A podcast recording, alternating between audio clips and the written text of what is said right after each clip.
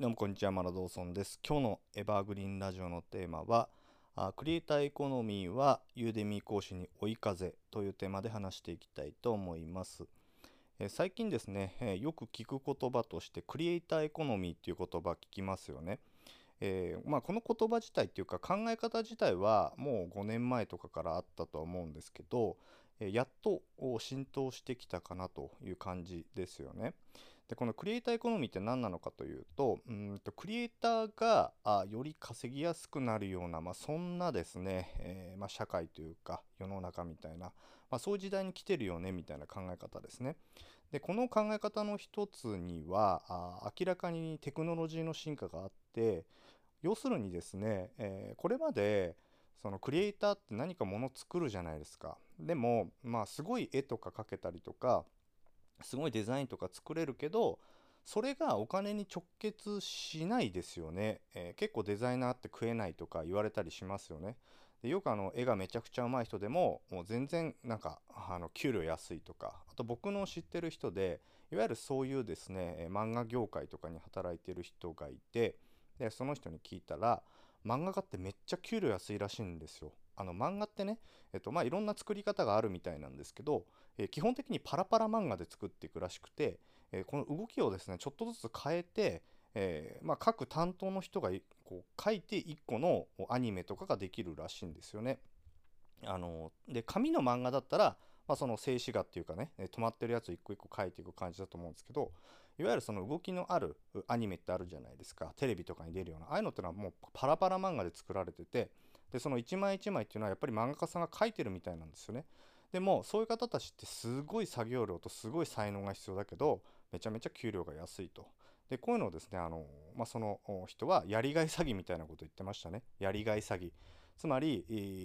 絵を描くのが好きな人とか漫画が好きな人っていうのはそのやりがいで、え仕事するらしいんですけどそこにつけ込んで、え結構ねそういう経営者たちって結構安くまあ、雇うみたいなそんな表現をしてたんですよね。でこういうのっていうのはあクリエイターあるあるで、まあ、どっかのね会社に勤めてればまあでもあの給料としてもらえるからいいと思うんですけどじゃ独立したりした時にじゃただ絵がうまいとかなんかデザインが上手ってだけじゃ食えなかったじゃないですかこれまでの時代。まあ、だけど、まあ、テクノロジーが進化したことによって例えばですね、えある開発室っていうあるですねあるってカタカナのあるある開発室ってとこが L っていうサービスをスタートしたんですね。ELU ですね。でこれはあの画像1枚を500円から買えるみたいな、まあ、そんなコンセプトですよね。だから、まあ、最近は NFT とかも進んでいてうん、といわゆるクリエイターデジタルアートとかも進んでるわけですよ。だからクリエイターたちそのデザインを作ったり絵を描いたりとかまあそういう方たちですよね例えば動画のまあ、ビデオグラファーなんかもクリエイターだと思いますそういうクリエイティブな仕事をされる方たちというのが、まあ、よりですね稼ぎやすくなってくる社会になってきてるし、まあ、そういうプラットフォームを、まあ、どんどん作ろうとしてるってことですね。でもっと言うと例えばこういうラジオとかもある意味クリエイターだし YouTuber もクリエイターですよね。インスタとかもそうだと思うし写真家もそうもう全部クリエイターなんですよ。でねえー、と僕が思うには、まあ、やっぱユーデミー講師とかもいわゆるクリエイターだと思っていて一昔前情報商材とか言ってすごく意味嫌われたですねコンテンツ販売も実はこれクリエイターなんですよね。だけどまああまりにもなんか詐欺みたいなね商品売って歩く人が横行したがゆえに情報商材とか言ってすごくね、えーまあ、詐欺だみたいな感じで思われてしまいすぎたがゆえに、えーオンラインコンテンツそういう、まあ、価値ある教材っていうのがなんか怪しく見られてた時代があったと。まあ、でもあのユーデミーが2015年にできてきてからとか、まあ、そういうですね教育コンテンツっていうものが結構見直されてきてると思うんですよね。でこういう時代の変化って僕らユーデミー講師には明らかに追い風でこれって進んでいくと思うんですよ。まあ、ちなみに、まあ、ユーデミーっていうのはまさにこのクリエイターエコノミーを、まあ、先取りした会社だなと思っていて、えーまあ、クリエイター僕らはオンラインコース価値あるオンラインコースを作るだけでいいと。で作るだけであとはユーデミーのプラットフォームが勝手に売ってくれるっていうのはこれまさに今言われてるクリエイターエコノミーと同じ考え方なんですよね。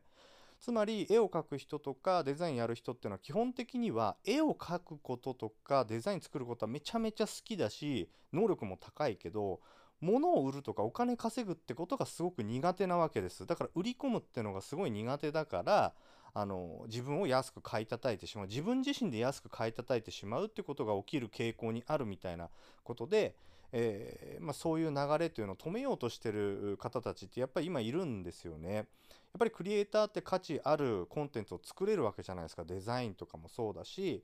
えー、まあ例えばこの音声一つとっても質の高いねコンテンツ配信できる人は明らかにクリエイターだしこの間のえっと、大川祐介さんでしたっけ？すごく若いあのビデオグラファーの方いますよね。YouTube も13万人ぐらいいる方が日本一周っていうのを、えー、まあ、YouTube で出してたんですけどものすごいクオリティでしたね。もう本当にあれっていうのはまさにこう何て言うんですかねクリエイターっていう感じですよね。でまあ大川さんの場合はマーケティングもできるんで、えー、そこでしっかりとビジネスモデル組んで、えー、しっかり稼がれてらっしゃるし社員も雇ってね、えしっかり投資家とかも入れてやってるんで、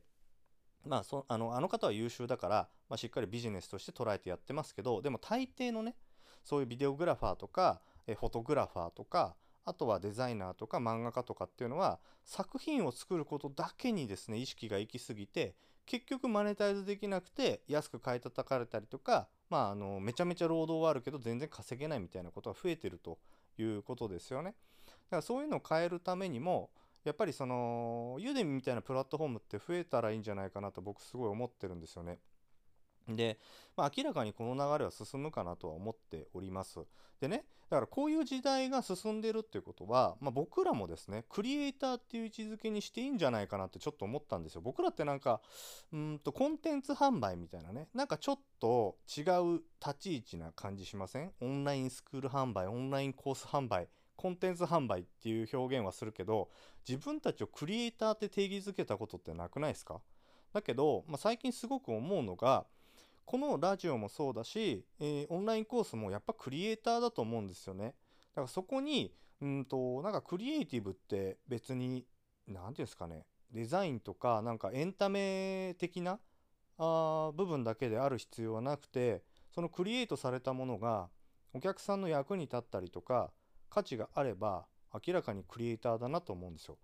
だからね、えー、僕ユーデミー講師になるっていうことイコールクリエイターっていう表現をするとまたちょっとですね違った見方ができるんじゃないかなってすごい感じてるんですよね。クリエイターってなんかかっこいいし、えーとまあ、おしゃれだし、まあ、表現で言ったらイケてる感じじゃないですかイケてるって言葉がもう古いのかもしれないですけど、あのまあ、いわゆるそういうなんかこうクリエイターって結構憧れじゃないですか日本人とか特にそういうのすごいあると思うんですよね。だから、うん、なんか僕ってやっぱりユーデミー講師って増えた方がいいなと思ってるんですよ。ユーデミーがもっともっとね、日本で活性化したりとか影響力持つためには、やっぱ講師、優秀な講師が増えなきゃいけないなと思ってた時に、ユーデミークリエイターって言葉ってなんか悪くないなと思ったんですよね。すると、うんと、なんかそういう人たちも入ってくんじゃないかなと。クリエイティブな活動をしようとしてる人たちもユーデミーの講師になってみようって思って、まあ、コースがどんどん増えたりとか優秀な人がねいいコース作っていくと、まあ、あのそこにですねお客さん増えてきますよね。そうすると、まあ、巡り巡って僕たちも、まあ、ユーデミーの中で、えーまあ、認知度が上がったりとか目に触れる機会があるからメリットがあると。まあ、だからやっぱりこのユーデミ全体をもっともっと活性化させるという観点で見ていくとですねあの僕の中でやっぱりユーデミっていうのをイコールクリエイターとして定義して発信していくことによって、まあ、なんかより良くなっていくんじゃないかなってふっと思ったんですよね。まあ、だから別に、まあ、この話は 特にまとまりもなくなんとなく自分の中で、えー、感じたことをただあ、まあ、ラジオにして撮ってるだけなんですけど。うん、どうですか？皆さんは。あのユーデミって自分のことクリエイターだって定義してました？多分してなくないですか？でもやっぱクリエイターだと思うんですよね。だから僕もなんか最近俺ってクリエイターかもとかって思い出して。でそうなってくるとまたコンテンツの作り方ってまたちょっと変わってくるんですよね。前はのなんかまあ、教える役立つコンテンツみたいなところの意識がすごい強かったんですけど、まあ、クリエイターっていう感じの定義になると例えばスライド1個取ってももうちょっと丁寧にやろうかなとかね、うん、そういうデザイン性とかも意識したりとかあと音声とかね喋りの質っていうのも、まあ、クリエイティブでありたいじゃないですか。なんかね。だったら、まあ、より良くしようみたいになってくんじゃないかなっていう感じでその意外と言葉の持つ力とか言葉の持つ定義ってやっぱすごい重要だよなと思っていてここの定義づけをもっともっとね変えていく発信とかしようかなってちょっとふと思ったという感じですよね。なんか、うん、今喋ってていいなと思って、ユーデミークリエイター。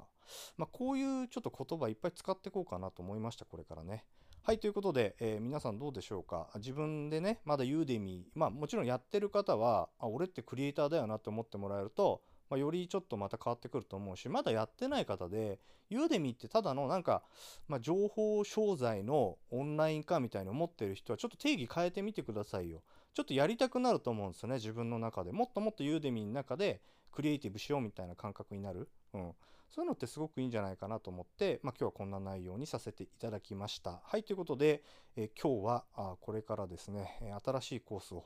え、1コース作ろうと思っていて、はい、えー、北上さんと稲葉さんという僕のあの、あの、クライアントさんの方たちと今、あの、競争してるんですけど、競争っていうかね まあ、お互いで影響し合ってね、コース作ろうみたいな感じでやってるんですけど、ねちょっと負けないように頑張ってやりたいと思います。はい、ということで今日は以上になります。最後まで聞いていただきありがとうございました。